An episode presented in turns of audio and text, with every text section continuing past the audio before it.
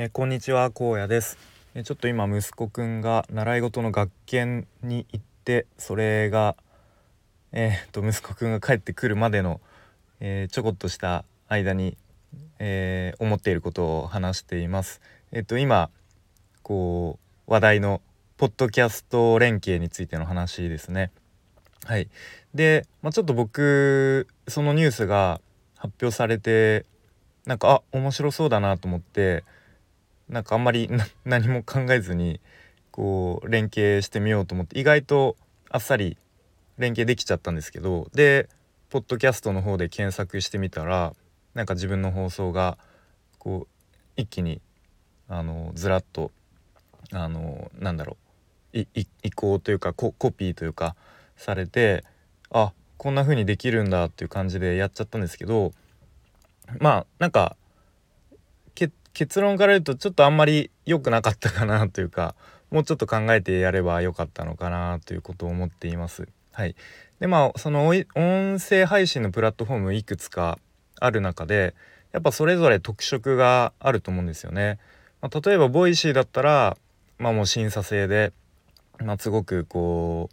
うなんだろうえ選ばれ選ばれた人しかできないっていうまあそういうブランド力みたいのがありますよね。でまあちょっと僕あんまり音声配信界隈そんなに詳しくないんですごい浅い知識で話してるんですけどまあポッドキャストってまあざっくり言うとこう全世界で、えー、聞かれるような、まあ、そういうプラットフォームっていう感じでなので多分すごく配信者の数も多いしリスナーさんの数もめちゃめちゃ多いっていう感じですよね。できっとなんだろうなまあえっ、ー、となんだっけあそう割とこう結構専門的な話というか、まあ、情報を伝えるっていう意味合いが、あのー、強いのかなと、まあ、勝手に想像しています。で、まあ、このスタイフっていうのはまあなんだろう、まあ、交流、まあ、情報を伝えるっていう配信ももちろんある一方でやっぱりこう SNS に近い感じですよね交流したり、まあ、あと気軽にライブ配信できたりとか、まあ、そういう特色が各、えーと、プラットフォームごとにあるのかなっていう感じですね。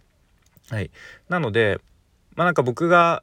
思ったのは、まあ、このスタイフの配信をそっくりそのまま今までのをこうまるっと,、えーと、ポッドキャストに移したらやっぱポッドキャストのリスナーさんが例えば僕の配信聞いてみたら多分違和感が多分あると思うんですよね。うん、なんかポッドキャスト向きじゃないというか、うん、なんかこここれじゃない感みたいなのが、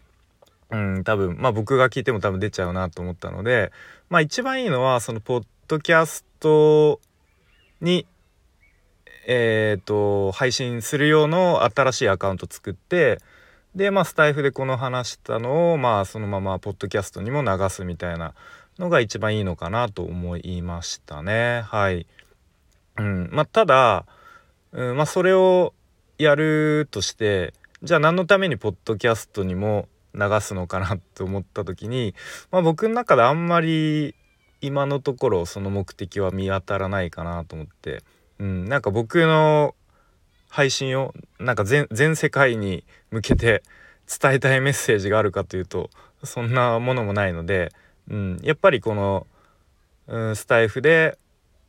こうなんか一人一人となんか身近な交流ができるっていうのが今んとこまあ楽しいかなっていう感じなので、うん、なんでまあ一旦その僕があのポッドキャストに連携したやつは一旦あのオフオフというか連携しないみたいな方に切りスイッチ切り替えたんですけどでもどうやらなんか一回あの連携しちゃったのはもう消せないみたいなことも聞いちゃったのでまあまあそれはそれでいいかとまあ多分誰も聞くことはないのでそのまま、えー、配信だけ残るのかなみたいなことを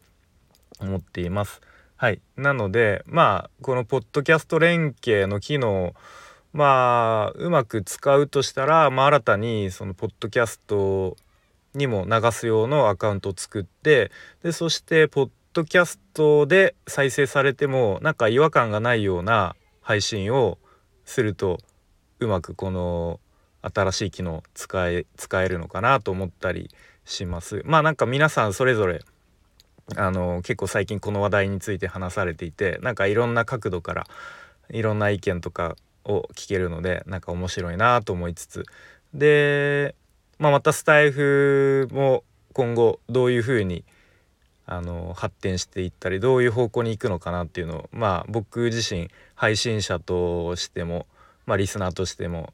結構使っているので、まあ、その辺も楽しみだなと思っていますというところで、えー、そろそろ息子くんが来そうなのでこの辺で終わりたいと思います。じゃあまたね